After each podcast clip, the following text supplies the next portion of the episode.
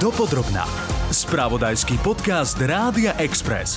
Z podcastového štúdia zdraví Sonia Juriková. Tento raz budeme hovoriť o nájomných bytoch s podporou štátu, kto sa k ním má šancu dostať a kto si ich nebude môcť dovoliť. A teda aj o tom, ako a či vôbec vieme pri súčasných cenách energií naozaj ľuďom s nízkymi príjmami pomôcť s bývaním. Vicepremiér pre strategické plánovanie Štefan Holý tento týždeň na tlačovke o nájomnom bývaní podporovanom štátom upozornil na to, že strecha nad hlavou je u nás mimoriadne drahá. OECD hovorí, že výška nákladov na bývanie by mala predstavovať, alebo by sa mala pohybovať niekde medzi 30 a 40 percentami eh, hrubého príjmu osoby alebo domácnosti. Keď sa ten prieskum robil na Slovensku naposledy, predstavovali 50% Dnes po zohľadnení všetkých Eh, tých zdražovaní, ktoré sme tu mali, je to 60% To znamená, v pomere k príjmom je bývanie na Slovensku pre ľudí najmenej dostupné, najviac drahé v, eh, v celej Európskej únii. Štát chce situáciu zlepšiť budovaním nájomných bytov, aby jediným riešením, ako sa v bývaní osamostatniť, nebola len hypotéka, na ktorú mnohí nemajú, alebo prenájom, na ktorý im tiež nevychádza. Život v tom štátom podporovanom byte je o 50% lacnejší ako v byte, ktorý si niekto zadováži na hypotéku. V minulosti to pritom neplatilo a nieraz sa stalo, že aj pre ľudí s neveľmi vysokým príjmom bolo výhodnejšie vziať si hypotéku, než hľadať prenájom. Ceny bývania sa totiž medzičasom tak vyš vyšplhali, že vlastniť bývanie už ani pre bežného človeka nie je vždy reálne. Pripravených projektov je dosť a peňazí je dosť. Otázka je, kedy sa projekty premenia na realitu. A to zatiaľ nevedel povedať ani vicepremiér Holý, ani šéf z rodina Boris Kolár, ktorý mal pred voľbami víziu 20 tisíc nájomných bytov. Je tam e, alokovaný okolo 6 miliard. Predpokladáme, že táto investícia do týchto nájomných bytov nám prinesie od 20 do 40 tisíc e, nových pracovných miest. No a teraz e, vy sa ma pýtate, že koľko a ako rýchlo. To záleží už teraz len od tých developerov, ako rýchlo budú pripravení začať stavať, lebo je veľmi veľa lokálnych developerov, ktorí už majú vykúpené pozemky, majú dokonca stavné povolenie, sú ochotní to predávať týmto veľkým investičným spoločnosťam a oni ich budú nakupovať. A budú dokonca nakupovať aj hotové byty od developerov. Čiže tie byty už môžu byť aj na budúci rok. To znamená, že oni budú vykupovať, budú kupovať projekty, budú vykupovať hotové byty, ktoré teraz akurát dokončujú alebo sa dokončené a budú ešte aj stavať. Vicepremiér Štefan Holý hovorí o 10 tisícoch nových bytov. Tie čísla samozrejme treba vidieť rozložené v čase, lebo 6 miliard nedokáže stavebný sektor sprocesovať naraz. Je to zhruba 40 tisíc bytov. Kolárov stranický kolega a minister práce, sociálnych vecí a rodiny Milan Krajniak spresnil, že štátom podporované byty budú, ale aj nebudú pre každého. Oni sú určené hoci komu. Keď sa spustí portál v novembri, decembri, oficiálny rezervačný, tak sa tam bude môcť e, zapojiť úplne každý každý.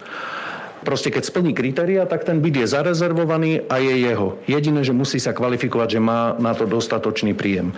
A profesie vo verejnom zájme budeme zvýhodňovať iba takým spôsobom, že v každom projekte nejaké percento tých bytov najskôr ponúkneme tým, čo viem, učiteľom, zdravotným sestram, zamestnancom v sociálnych službách, keď to využijú v poriadku, ale väčšina toho projektu bude pre každého a aj tie byty, ktoré nevyužijú títo, nazvime to, pracovníci vo verejnom záujme, sú potom k dispozícii pre každého. No pre každého celkom nie. Štefan Holý totiž ešte dávnejšie povedal, že byty budú pre, povedzme, nižšiu strednú vrstvu, pre ktorú je hypotéka alebo komerčné nájomné nadpomery, ale zároveň nezapadajú do kritérií pre podporu štátneho fondu rozvoja bývania. O tu môžu požiadať napríklad mladomanželia alebo mladí manželia do 35 rokov, starší manželia s dieťaťom do 6 rokov, odchovanci osamelí rodičia s deťmi do 15 rokov alebo ľudia s ťažkým zdravotným postihnutím. Nina Beňová, ktorá pripravuje stratégiu riešenia bezdomovectva u nás a spolupracuje s Inštitútom pre výskum práce a rodiny pri Ministerstve práce, si myslí, že dobrou správou pri nájomných bytoch so štátnou podporou by bolo aj to, keby sa k ním dostali mladí ľudia. V tomto sme aj podľa európskych štatistík úplne na chvoste. Sme napríklad krajina, ktorá má takmer najviac mladých dospelých do veku 35 rokov, ktorí ešte teda žijú so svojimi rodičmi. To číslo sa pohybuje niekde nad 70 zatiaľ čo priemer e, Európskej únie je napríklad pod 50% Sociologička Zuzana Kusa zasa upozorňuje, že nájomné bývanie s podporou štátu nerieši ani problém nízkopríjmových skupín. Systém pomoci v hmotnej núdzi a jeho podpora prístupu k bývania je smutnou vizitkou slovenskej spoločnosti, pretože je to systém, ktorý ľuďom nepomáha ani len trochu zachovať si nejaké dôstojné parametre svojho života. Zuzana Kusá na deravosť našej záchytnej siete upozorňuje dlhodobo. Náš systém je podľa nej nastavený tak, že ako tak pomáha ľuďom s takmer nulovými príjmami. Tá dávka, ktorú je ochotný týmto ľuďom, ktorí majú príjem nižší ako je životné minimum, ktoré samo nezodpovedá nejakým základným existenčným potrebám, tak ten príspevok je stále nižší, ako nedosahuje úroveň ani toho životného minima. Čiže negarantuje ľuďom viac ako fyzické prežitie.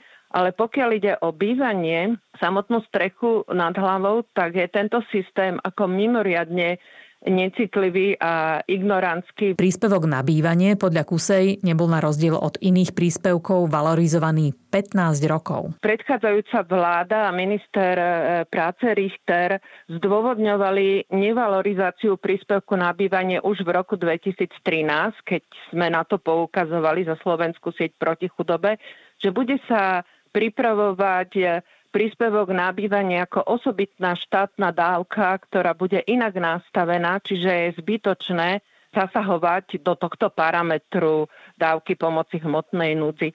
Ako vieme, žiaľ, príspevok na bývanie ako štátnu dávku doteraz e, nemáme, existuje len ako doplnková dávka. Minister sociálnych vecí Milan Krajnia k tomu povedal, že štát má v otázke pomoci dve možnosti. Buď zvýši príspevok na bývanie, alebo zníži náklady na bývanie. Snažíme sa robiť obidve veci a budeme rokovať so všetkými partnermi. V medzirezortnom pripomienkovom konaní už návrh na valorizáciu príspevku príspevku na bývanie je. Nina Beňová však svetlo na konci tunela nevidí. Tá suma, ktorá tam teda je navrhnutá ako zvýšenie tohto príspevku, je podľa mňa taký krutý výsmech občanom. To zvýšenie sa tam navrhuje vo výške pri jednotlivcovi o 3,50 a pri domácnosti sa navrhuje o zvýšenie o 7 eur. Čiže vzhľadom k tomu, že náklady domácnosti stúpajú naozaj o desiatky eur, pokiaľ takéto domácnosti napríklad napríklad žijú v mestských nájomných bytoch, ktoré stále teda e, neboli zarátané do tých regulácií, ktoré sa týkajú vlastne cien energií, tak náklady takýchto domácností stúpnú aj o stovky eur. Predstavme si teda v praxi využitie príspevku v súčasnosti necelých 60 eur pre osamelo žijúceho človeka v hmotnej núdzi, respektíve takmer 95 eur pre domácnosť. Opäť sociologička Zuzana Kusá. Zoberme si domácnosti, ktorým obce poskytli ubytovanie v unimobunkách. Samotná prevádzka unimobunky, ktorá je celá elektrifikovaná, si vyžaduje okolo 200 eur mesačne to ešte pred zdražovaním energii. Čiže tie príspevky sú nastavené veľmi nízko.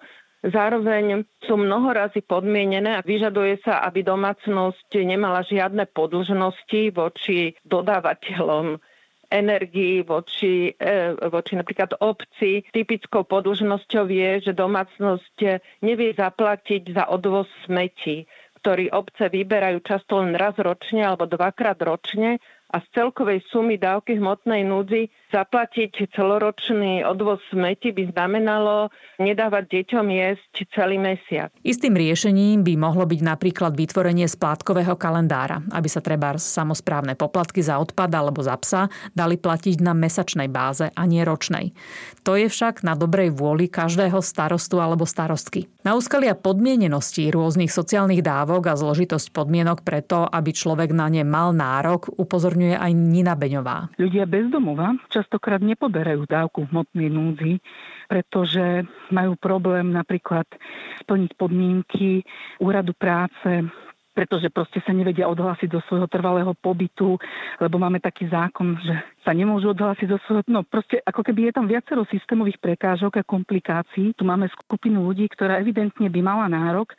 Je to veľká škoda, že takýto komplexnejší prístup k tej pomoci a podpore bývania. Dáva sa tu vlastne e, milimetrová náplasť na dvojkilometrovú boľačku v podobe 350. Zoberme si príklad rodiny, ktorá si platí všetky poplatky na čas, nie je dlžníkom voči štátu, aj tak môže sitom nároku na príspevok na bývanie prepadnúť. Jednou z podmienok totiž je, že to bývanie musí byť právne vysporiadané. Na papieri to znie dobre, realita podľa Zuzany Kusej nie je taká hladká. Tie staršie domy, ktoré boli stavané ešte za bývalého režimu, môžu byť skolaudované, ale v tom období sa nebral nejaký ohľad na to, komu pozemok patrí. Často to nemožno vôbec vysvetľovať nejakým lachtikárstvom, že si domácnosť zabezpečí nejaký príbytok alebo prístrešok podľa svojej ľubovôle. Často je to výsledok nejakých historických situácií, do ktorých sa dostali ľudia bez vlastného rozhodnutia. A v tomto prípade majú v ruke Čierneho Petra neraz aj starostovia a primátori, ktorí zanedbali možnosť napraviť administratívne nezrovnalosti z minulosti a dať ich do poriadku. Dopodrobná. Kto sa teda o bývanie svojich občanov vie postarať lepšie? Sociologička Zuzana Kusa by inšpiráciu hľadala napríklad vo verejne dostupnej databáze sociálnej ochrany MISOK. Každý pol rok e, sa občerstvuje. Ja som sa na ňu zhodov okolností pozerala včera a príspevky na bývanie existujú ako štátna dávka v mnohých európskych krajinách. Bežne sa pokladá hranica nákladov na bývanie, ak presahuje 30% vášho čistého príjmu, vašej domácnosti, tak e, už e, ste považovaní za človeka, ktorý by mohol mať nárok na príspevok na bývanie. Veľmi rozvinutý je tento systém vo Francúzsku. Hej, a je to nielen prevencia pred bezdomovstvom, ale pred tým, aby človek a domácnosť nevypadávala z tej normálnosti života, pretože bez možnosti si zabezpečiť od hygieny, strávy, odpočinku, všetky tieto veci, nie je možné e, normálne fungovať. Žiaľ na Slovensku my sme celkom podľahli tej vyslovene ideologicky pretlačanej predstavy, že bývanie je starosť každého a je vlastne hrdosťou a povinnosťou, aby ju každý niesol na svojich pleciach, tak nielen, že sme veľmi obmedzili výstavbu nájomných bytov, ale stále sme napriek nejakému koketovaniu s myšlienkou urobiť z príspevku na bývanie štátnu dávku dostupnú vlastne všetkým, ktorí majú vysoké náklady na bývanie. Teda pretlačame, že všetko bremeno súvisiace s bývaním máme hrdosťou a pokorou nosiť na vlastných pleciach. Podľa Kusej sme sa zmierili s predstavou, že vlastniť bývanie je najviac. Je to jediný pevný bod nášho života, kým ostatné typy bývania sú rizikové a preto musíme urobiť všetko preto, aby sme sa stali vlastníkmi. Čo podľa sociologičky Kusej u nás chýba, je tlak z dola na štát, v ktorom by sme pevný bod videli nielen vo vlastníctve nehnuteľnosti. Nina Beňová, ktorá je okrem iného s Marošom Matiaškom spoluautorkou knihy Právo na bývanie, túto publikáciu si možno bezplatne pozrieť v digitálnej podobe aj na webe Notabene, si myslí, že kľúčové by bolo oddeliť príspevok na bývanie od dávok hmotnej núdzi. Takéto odčlenenie od dávky hmotnej núdzi mala dokonca vo svojom programovom vyhlásení aj vláda dokonca aj tá súčasná vláda, ktorá sa stávala na novo, napriek tomu tento svoj prísľub obchádza a snaží sa ho vlastne vyriešiť takýmto veľmi smiešným navýšením o 3,50. Prečo je to dôležité, aby sa tie dávky oddelili? Tie náklady na bývanie vstúpajú mnohým rodinám, ktoré ale zároveň nesplňajú tie kritéria, a že spadnú do hmotnej núde, pretože napríklad pracujú a majú e, minimálnu mzdu alebo majú veľmi nízku mzdu tak nemajú napriek tomu vôbec šancu získať e, akýkoľvek vlastne príspevok podporu práve na bývanie v čase, keď tie náklady veľmi stúpajú. A e, deje sa potom to, že sa nám dostávajú na pokraj bezdomovectva, prebádávajú do bezdomovectva a to hovorím o rodinách napríklad seniorov, hovorím o rodinách e, s deťmi, osobách, ktoré sú v nebezpečí, napríklad e, týrané osoby, alebo napríklad mladí ľudia, ktorí vychádzajú z centier pre deti a rodinu, tak tí nemajú šancu vôbec podľa takého jedného novšieho výskumu. Naozaj drvivá väčšina týchto mladých ľudí ani nikdy nezíska bývanie. Oni prechádzajú rovno do ďalších inštitúcií a rovno sa s nich stávajú vlastne ľudia bez domova. Pani Beňová, máte odhad, koľkých ľudí celkovo sa to asi týka? Podľa môjho odhadu to číslo sa pohybuje k 100 tisícom e, domácností na Slovensku a ten problém je oveľa väčší, ako si uvedomujeme, lebo títo ľudia samozrejme neprepadnú hneď na ulicu a ne, ako nebývajú po kanáloch, ale tá kvalita ich bývania sa postupne veľmi znižuje. Ten prepad ako keby do toho bezdomovectva je postupný a napríklad v súčasnosti úplne bežné, že mnohé rodiny ani nemajú nikdy, dajme tomu bežné bývanie, bývajú na ubytovniach s tými deťmi z rôznych vzdielaných proste miestnostiach, kde sú proste rôzne parazity, plesne. To také skôr viac skryté bezdomovectvo, ktoré si ani no, mnohí neuvedomujú, že ho tu máme a máme ho tu vo veľkej miere. A práve tento príspevok na bývanie by bol veľmi účinným nástrojom na prevenciu, keby sa vlastne vyňal z tej hmotnej núdze, pretože by vlastne umožnil udržať si bývanie aj rodinám, kde napríklad ľudia majú nejaký príjem. Pani a... Beňová, vy spolupracujete ano? s Inštitútom pre výskum práce a rodiny pri ministerstve ano. práce. Počujú kompetentní na tieto vaše varovania, na tie upozornenia? Musím povedať, že spoluprácu s mm, Inštitútom pre výskum práce a rodiny máme veľmi dobrú a dokonca teda aj tie analýzy boli viaceré vypracované, pripomienky sú vždy vypočuté. Problém je však v tom, že keď sa vlastne vypracuje takáto analýza a posunie sa ďalej na ministerstvo práce, že čo s ňou teda robia tí kompetentní. No. Čiže ako keby tá spolupráca naozaj na tej úrovni týchto podkladov, ktoré sa pripravujú k tejto téme, je veľmi dobrá, ale žiaľ zlyháva to v tom koncovom bode a v tej snahe potom implementovať do praxe. Čiže ministerstvo tieto informácie má, je to asi vecov aj politických priorít eh, a je to veľmi veľká škoda, že práve tento príspevok na bývanie ide do úzadia. Ak by sa odčlenilo tej dávky hmotnej núdzi, tak by dokonca mohli na ňo dočiahnuť aj ľudia bez domova. A to, čo je ako keby najväčšou pomocou, na čo sme my teda prišli po mnohých rokoch aj tej práce s ľuďmi bez domova a s predajcami časopisu Nota Bene, tak najväčšou pomocou je prístup k bývaniu a to z toho dôvodu, že umožňuje tomu človeku naozaj komplexne vyriešiť ten problém, čo môže byť napríklad nájomný byt e, so zmluvou a má k tomu adekvátnu pomoc a podporu sociálnej služby, tak naša skúsenosť je, že si to bývanie dokáže udržať. A my sme vlastne spustili takýto projekt už v roku 2016. Aktuálne sme vlastne sprostredkovali už 17 bytov. E, väčšina z nich je od súkromných prenajímateľov, ale máme nejaké aj, aj od mesta. A v týchto bytoch ponúkame vlastne aj našu sociálnu službu, kde podporujeme tých ľudí a do konca roka budeme mať ešte ďalšie tri byty takéto nájomné. A za celý ten čas, to je v podstate 6 rokov, iba jedenkrát nám to vlastne nevyšlo, že tí ľudia teda sa museli vysťahovať z toho bývania. Čiže tá úspešnosť tej služby je naozaj veľmi vysoká. Úspešnosť projektu Združenia proti prúdu, ktoré reálne dokáže vytiahnuť ľudí nielen spod metaforického mosta, ale často aj spod ozajstného mosta, či dokonca kanála, by mohla byť tiež potvrdením myšlienky, že zabezpečiť bývanie je jednou z tých najdôležitejších podmienok pre normálny život. A je otázka, akú úlohu v tom má zohrávať štát. Malo by ísť slovenskou cestou inšpirovanou za oceánom, nech si každý poradí ako vie, alebo by malo ísť európskou cestou, kde nikto nie je ostrov. Téme príspevkov na bývanie a nájomných bytov sa v tomto podcaste určite ešte vrátime. Aj túto čas pre vás pripravila Sonia Juriková. Nájdete si nás aj na budúce. Počúvali ste podcast Dopodrobna, ktorý pre vás pripravil spravodajský tým Rádia Express. Ďalšie epizódy nájdete na Podmaze a vo všetkých podcastových aplikáciách.